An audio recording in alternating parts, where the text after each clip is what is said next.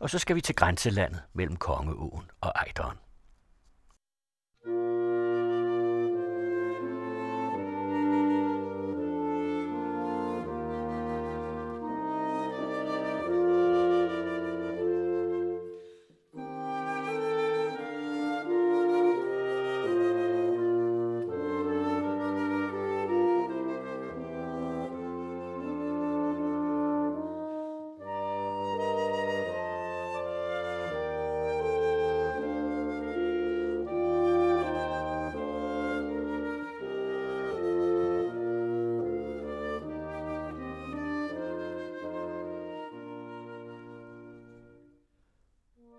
Velkommen til Grænselandet, og velkommen til det tiende program i serien Grænselandshistorier, der produceres med tilskud fra Grænseforeningen, og hvor jeg, Jørgen Johansen, besøger en række erindringssteder mellem Kongeåen og Ejderen sammen med Finn Slumstrup.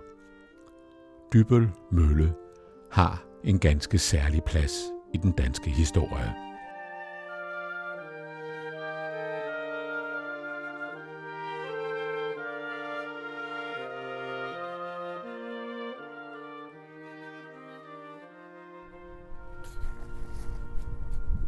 Finn Slumstrup, så sidder vi med ryggen bogstaveligt talt op af, ja, vel et af de mest danske monumenter, man overhovedet kan forestille sig. Det tror jeg, man må sige. Vi, vi sidder oppe på Dybbøl Banke, helt op af Dybbøl Mølle, som jo er, jeg tror, det stærkeste nationale erindringssted i den nyere Danmarks historie. Vi har jo egentlig også kredset omkring Dybbøl Øh, adskillige gange i vores øh, grænselandshistorier. Øh, vi startede helt nede ved øh, Dannevirke, og der er vi jo så i gang med, med, med øh, atten fireogtres-krigen, natten mellem den femte og sjette februar, hvor De Mesa beslutter, at, at øh, Dannevirke kan ikke forsvares. Det er bare en, en, en rutsjebane i virkeligheden, han er anbragt på. I vinter øh, omme vest for ham, der er landskabet frosset til, og det vil sige, at, at, at, at preusserne kan omgå ham, og den danske hær kan blive fanget i en knivtang. Og så er det, at han starter den store tilbagetrækning, som jeg tror, man må sige, militærhistorikere er enige om, var det fineste, Danmark præsterede i atten fireogtres-krigen. Det var tilbagetrækningen fra, fra Dannevirke, der jo så samtidig udløser alarmtilstand i København, og jo medvirker, at De Mesa bliver afskediget under ydmygende omstændigheder. Men det lykkedes ham altså. Efter et par træfninger, hvor fjenden er ved at indhente ham, så lykkedes det ham at bjerge hæren med herop i, det har været en vanvittig vandring altså, i, i frost og sne og skidt og møg. Men de får det meste af udstyr med. Nogle af de største kanoner må de lade blive stående selvfølgelig, men, men de store to hundrede kilos kanoner trækker de altså med. Og så deler man sig, de fleste bliver anbragt her ved, ved, ved Dybbølstillingen, og nogen går videre op til Fredericia. Men man er klar over, at det bliver her ved Dybbøl, slaget så øh, skal slås. Men, men, men fordelen ved Dybbøl er i dag nem at se på en måde. Hvis man nærmer sig Dybbøl, så er det ganske tydeligt, uanset om du kommer fra Sønderborg-siden, eller du kommer der, hvor vi kom fra, altså øh, sydfra. Du går opad. Det er faktisk en stigning, der er til at tage at føle på. Og man skal tænke på, at, at vi snakker om, om mennesker dengang, der jo skulle tilbagelægge den til fods. Så, så det er altså det er et højdepunkt i landskabet. Det andet, som man måske ikke tænker så meget på, det er, at lige nede i ryggen her, der ligger jo øh, Sønderborg, øh, som var forbundet med en bro. Og dengang var det en drejebro, så man kunne altså trække sig tilbage over den bro og dreje den, og så var der vand imellem, og danskerne havde den opfattelse, at vand, det kunne preusserne slet ikke finde ud af. Så ryggen var for så vidt sikret her. Og så starter så et, et længere forløb, der i virkeligheden varer fra, fra et stykke ind i februar, hele vejen op igen marts, og helt frem til den attende april, som jo er den store markeringsdag, for det er der stormen sker. Over i København har man klart overdrevne forestillinger om, hvad Dybbølstillingen er. Men det mærkelige er, at det havde man altså også i Berlin. Og det betyder så, at hvor man måske venter et stormangreb fra de preussiske tropper, så kommer det ikke. Fordi Bismarck, som vi jo kender som jernkansleren og alt det der, men Bismarck er på det her tidspunkt en, en, en ung og øh, endnu uerfaren politiker. En forsigtig mand. Øh, og for alt i verden skal det her ikke blive til et nederlag. Og derfor så beslutter man altså langsomt at æde sig ind på danskerne. Og samtidig med, at, at danskerne så altså går i gang med at, at udbygge skanserne øh, med, med, med træpalisader og ting og sager og lave løbegraver, og hvad ved jeg, et stort og sindrigt system, men jo virkelig ikke særlig effektivt, så, så bliver den tyske taktik altså at arbejde sig ind på Dybbøl, sådan at når, når stormen så skal foretages, så er det hele i virkeligheden næsten sket. Og det er så en dobbeltbevægelse, der her taler om. Dels arbejder man sig altså op af Dybbøl Banke. Graver sig bogstaveligt, for de graver jo skyttegrave hele tiden. Graver sig frem, men dels tager de jo over på den anden side. Det, altså vi har jo to slags vand her. Vi har øh, Vemmingbund hernede foran os, og om bag vi har vi Als Sund. Øh, man kan se begge dele heroppe fra banken. Øh, og over på Vemmingbund, der går preusserne ned, øh, graver sig ned imod Dønt, og der opretter de så nogle meget store kanonstillinger. Dem kan man godt se i dag, hvis man tager derover. De, de er gravet fri og, og frilagt. Der er ikke andet at se, kan man sige, end en, en, en plade, der fortæller historien. Men der kan man godt, når man bruger fantasien, og det behøver egentlig ikke ret meget fantasi, der kan man se, at de har kunnet skyde tværs over min bund. Og det er det, vi alle sammen, i vores alder i hvert fald, lærte i skolen, at det, der var den store forskel på de preussiske kanoner og de danske kanoner. Det var, at danskerne var ikke i stand til at besvare den tyske ild. Vores kugler landede ude midt i Vemmingbund. Og tyskerne deroverfra, de ramte. Og det vil sige, at den kanon, vi sidder lige ved siden af, den er så på en måde symbolet på, om jeg så må sige, den begrænsede ja. herkraft, ja, danskerne besad. Det kan man roligt sige. Øh, tyskerne gjorde så også, og preusserne gjorde så også det, at de brugte den meget smukke Broager Kirke med det dobbelte spir som udkigspost. Derover havde de en fortræffelig udkigspost, der kunne holde øje med, hvad der foregik. I vores litteratur er der en lille træfning undervejs frem mod attende april, øh, i slutningen af februar, nede ved noget, der hedder Bøffelkobbelhuset, som ligger nogle kilometer herfra, altså på vej op på banken, hvor et par danskere blev overrasket af nogle øh, preussere, og, blev, og blev, danskerne blev slået ihjel, to mand, og blev begravet i øh, huset dernede, som hedder Bøffelkobbelhuset, som stadigvæk er, nu er det blevet officielt en del af Dybbøl Mølle, så det bliver passet. Og den grav, den gjorde mange år senere øh, et vældigt indtryk på Holger Drachmann. Da Drachmann var nede for at se, hvad det var, der egentlig var foregået i atten fireogtres. Og han skriver så digtet, øh, de vog dem, vi grog dem, en grav i vor have. Det er det Bøffelkobbelhuset hernede, hvor, hvor Drachmann, jeg tror hans, hans øh, bog hedder Overgrænsen. En, en lille bitte, men, men meget dramatisk. Alle følelser er, er i sving. Det er sådan Bøffelkobbelhuset, og, og, og der er selvfølgelig øh, flere andre erindringer om turen herop fra tyskerne, som så altså, øh, vi har jo mange beretninger, vi har soldaterbreve, det, det, er, jo, det er jo rigt beskrevet, øh, og det har jo været ganske frygteligt simpelthen. Øh, og og øh, da vi så når frem til den attende april, så er i virkeligheden de danske stillinger skudt i smadder, øh, således at, at, at øh, det sidste forfærdelige slag, den attende april. Det, det er jo så altså i virkeligheden i meget høj grad mand mod mand med bajonetter på øh, riflen og så videre og så videre, ikke sandt? Det tager kun få timer, så er det, om jeg så må sige, overstået. Og den danske hær flygter så over broen og trækker sig tilbage til Sønderborg. Men der må man jo sige, at, at der var ikke noget at trække sig tilbage til, for Sønderborg var jo totalt bombet ned. Og der havde i forbindelse med bombardementerne over Sønderborg, havde der også været ildebrand øh, gentagne gange. Så det, det var billederne af, af Sønderborg atten fireogtres. Det er faktisk, synes jeg, de billeder, som tydeligst viser, at det her var virkelig en krig, altså. Der var ikke noget at tage fejl af.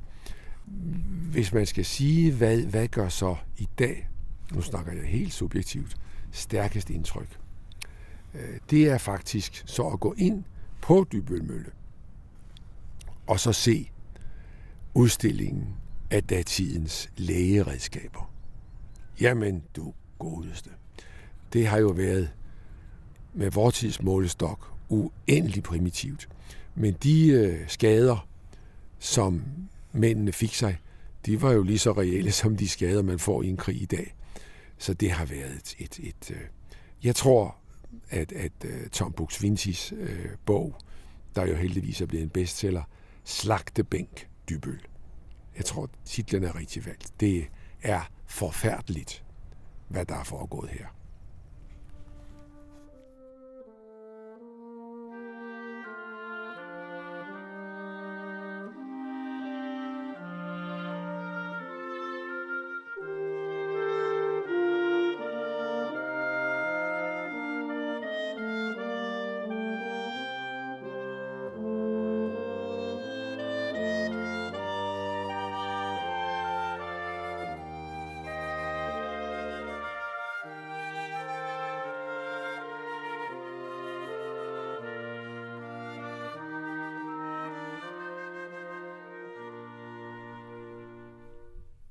Finn Slumstrup, mens du fortalte om tyskerne, der kravlede op af Dybbøl Banke og kom tættere og tættere på de danske soldater, så åd kuglen sig mere og mere ind på os. Ja. Og nu er vi så søgt i ly og i varme her i uh, Møllerhuset. Møllerhuset, ja, og sidder bogstaveligt talt omgivet af først og fremmest billeder, der skildrer begivenhederne den attende april. Ved Dybbøl. Ja.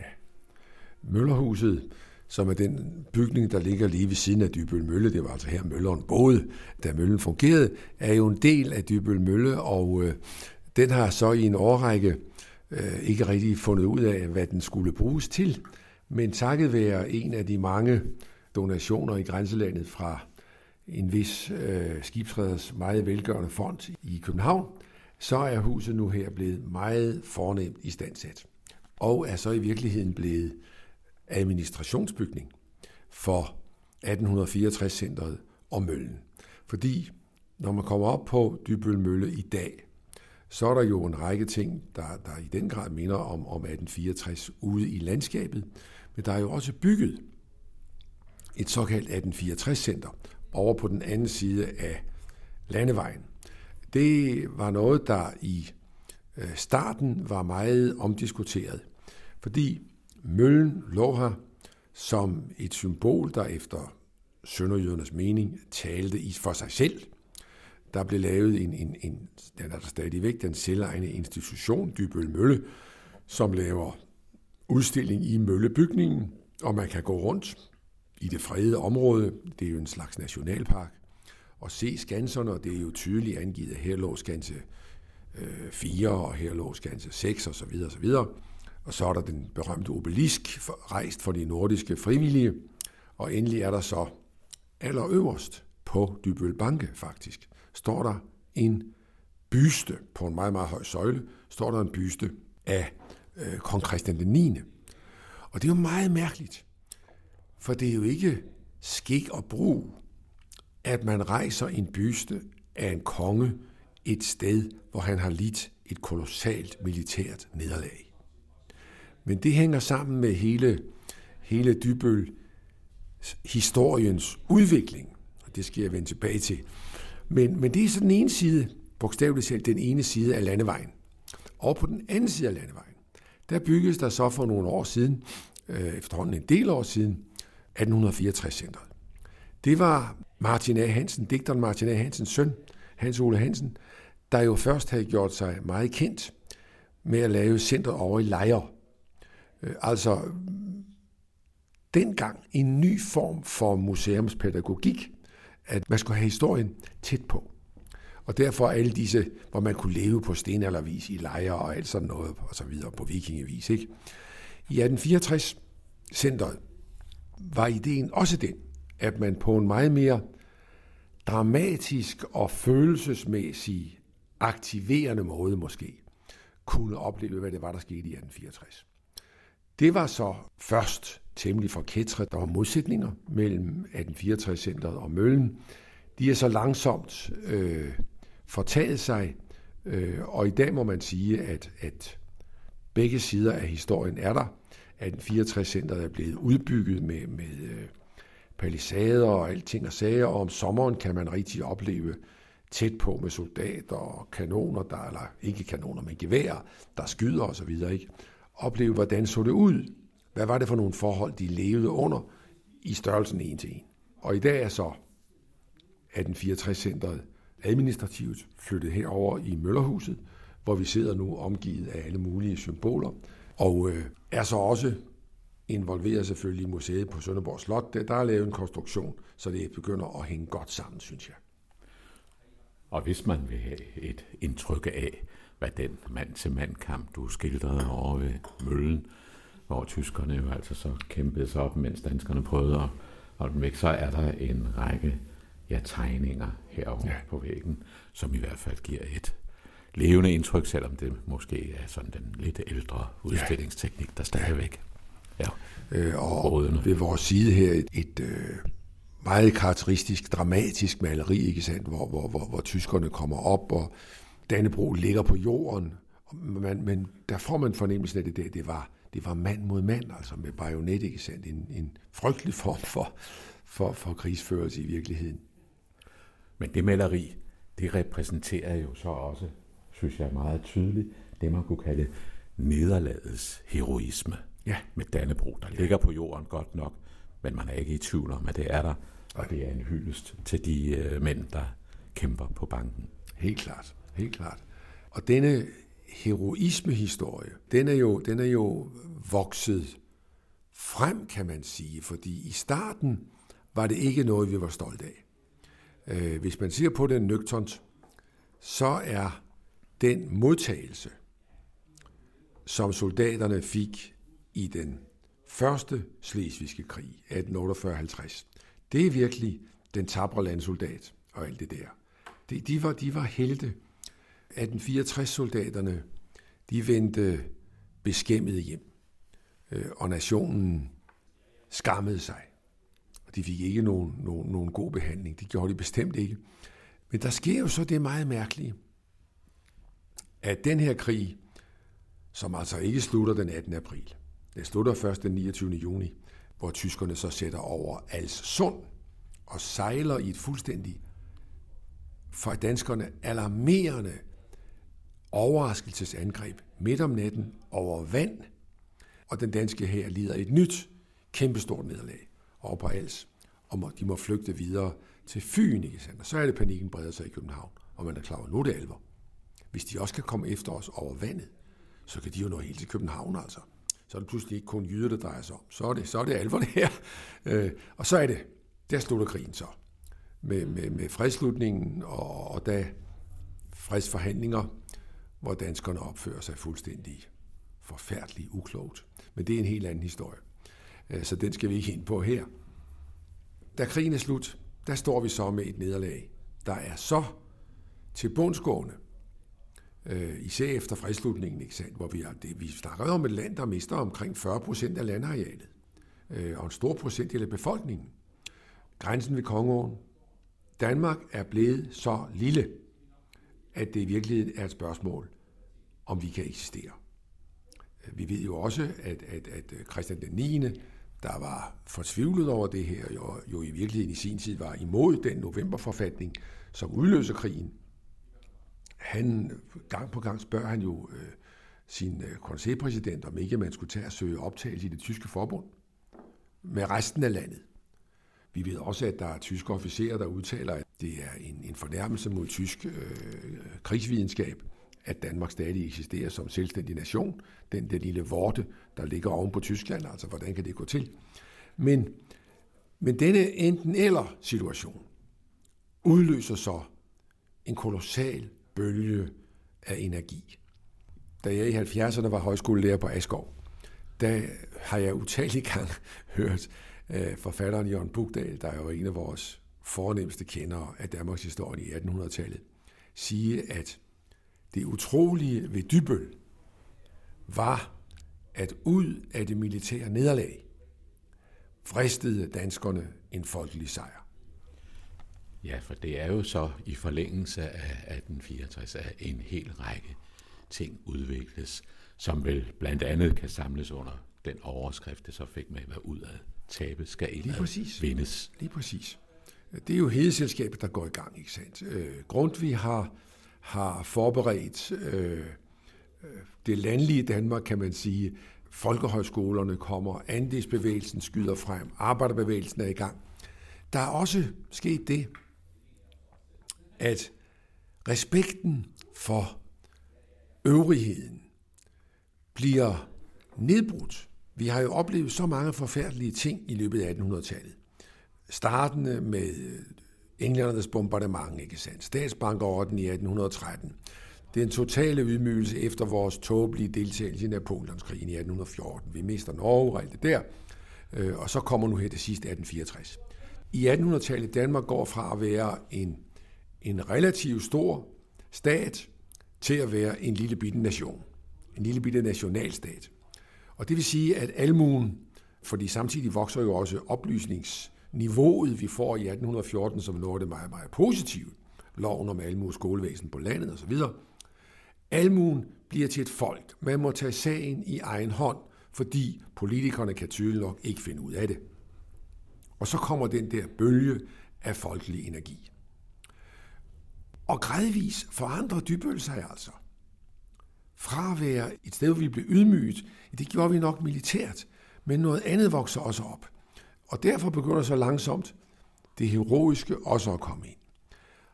Derfor rejser man statuen af Christian den niende, fordi noget nyt starter i virkeligheden her. Og, og Dybbøl er jo i dag et sted, som også har europæisk betydning, fordi på Dybbøl starter to historier. Den historie, hvor Danmark definitivt går fra at være en stor, et stort land, der betyder noget, en helstat, hvor mange forskellige kan trives under den danske konges paraply, til at vi bliver en lille bitte nationalstat. Dansk for de danske. Det er vores vej, og i mange, mange år betragter vi os jo derefter så definerer os selv som det ærefulde nederlags folk i virkeligheden. For preusserne starter noget helt andet.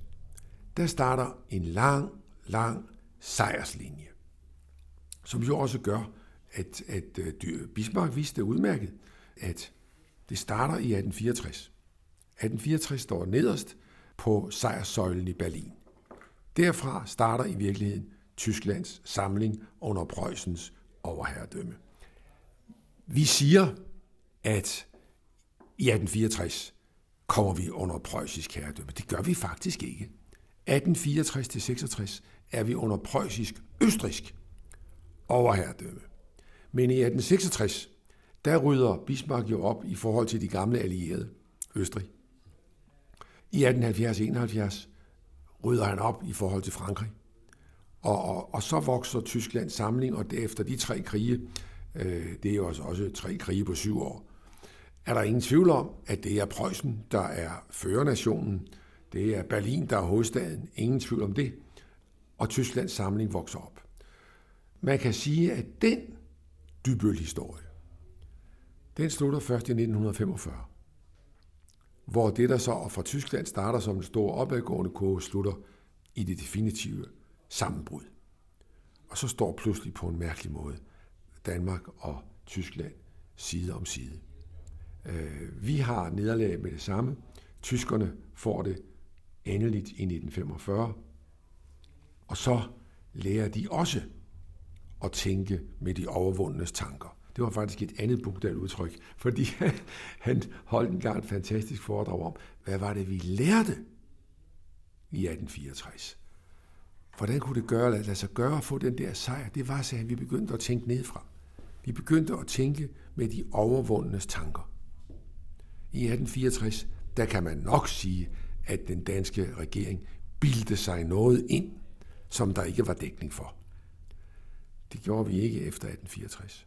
Der havde vi fået så mange tæsk, at vi lærte at tænke med de overvundenes tanker, og noget nyt voksede op. Og det er det samme, du på mange måder ser i Tyskland i dag. De har også lært at tænke nu med de overvundenes tanker. Og det kan der faktisk godt komme noget meget positivt ud af. Så på den måde er det en lang historie, der begynder med afslutningen på krigen i fireogtres, eller som altså fører til nederlaget ved Dybbøl, som er skildret på en lang række tegninger og malerier i rummet her.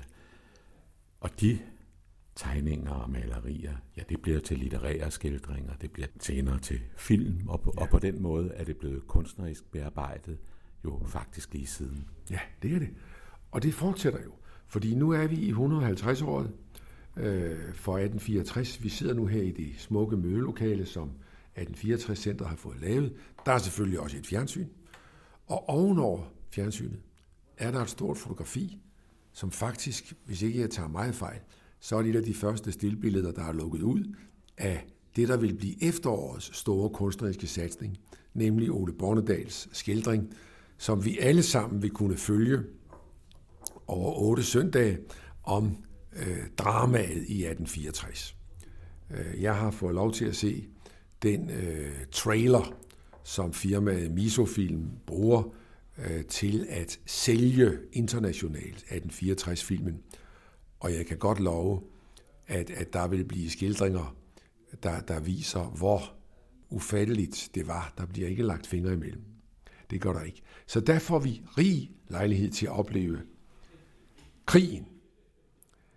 Men det, som man i høj grad jo bruger nu, hvor vi markerer de hundrede og halvtreds år, det er jo at prøve på, om sider virkelig at vise, at det her har en fælles historie. Det har man gjort i de senere år, den attende april. Der er der både danske og østrigske, preussiske, tyske soldater med ved markeringen grænsenedlæggelse attende april. I årevis var det sådan, at man gjorde det hver for sig. Men i de senere år, og nu er der efterhånden næsten ingen protesterende læserbreve i Jyske Vestkysten over det, nu er det en fælles højtidelighed, fordi der er to sider af historien.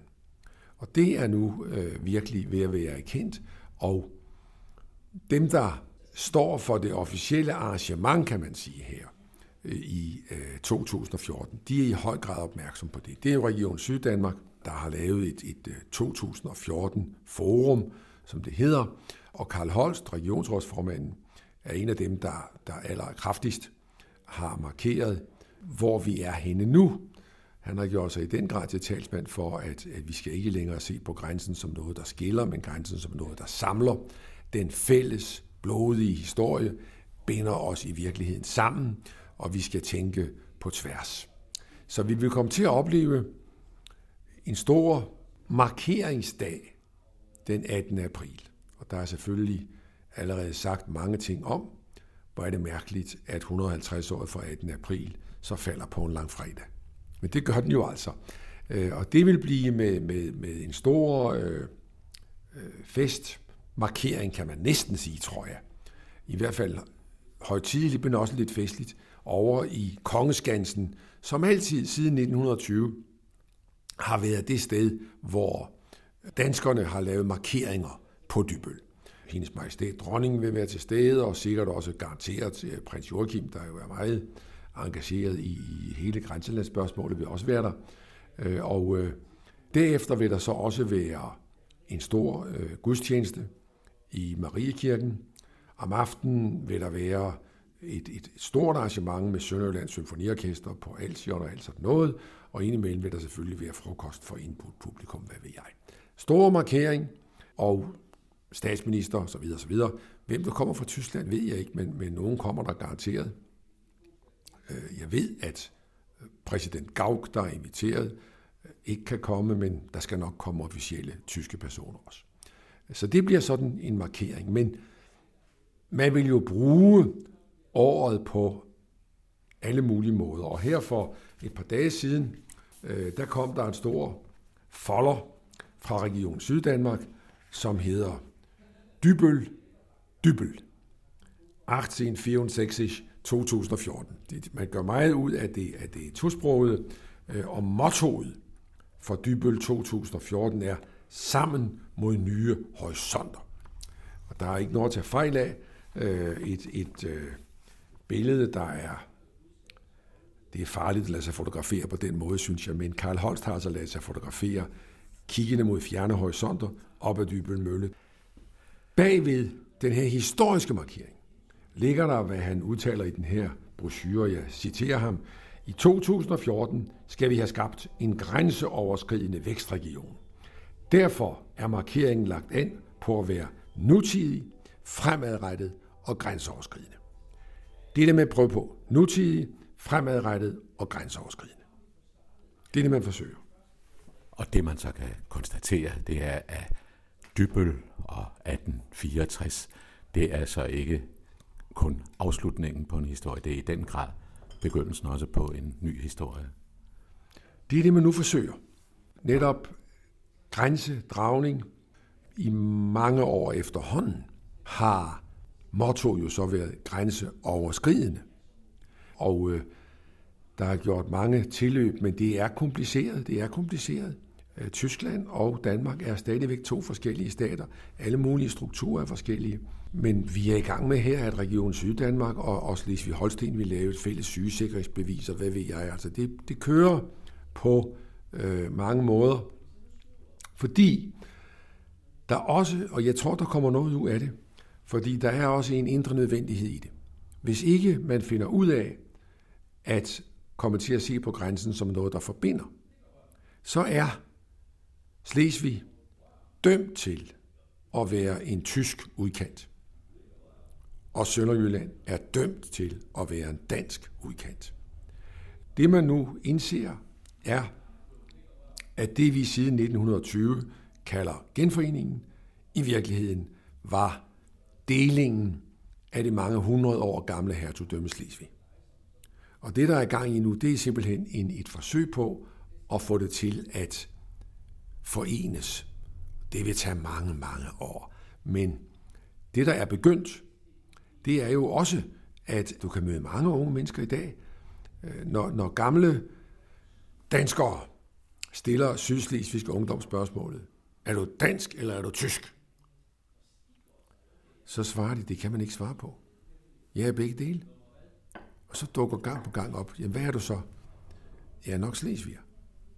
Måske en slesvigsk identitet, det ved jeg godt, det er formuleringer, man skal være forsigtig med, men grænselandet er ikke længere et enten eller. Det er et både og, og det er det i virkeligheden, det er helt afgørende. Vi i dag kan sige, at vi har lært af atten fireogtres. Det kan ikke lade sig gøre at udrydde den anden part. Det er nødt til at være et både og.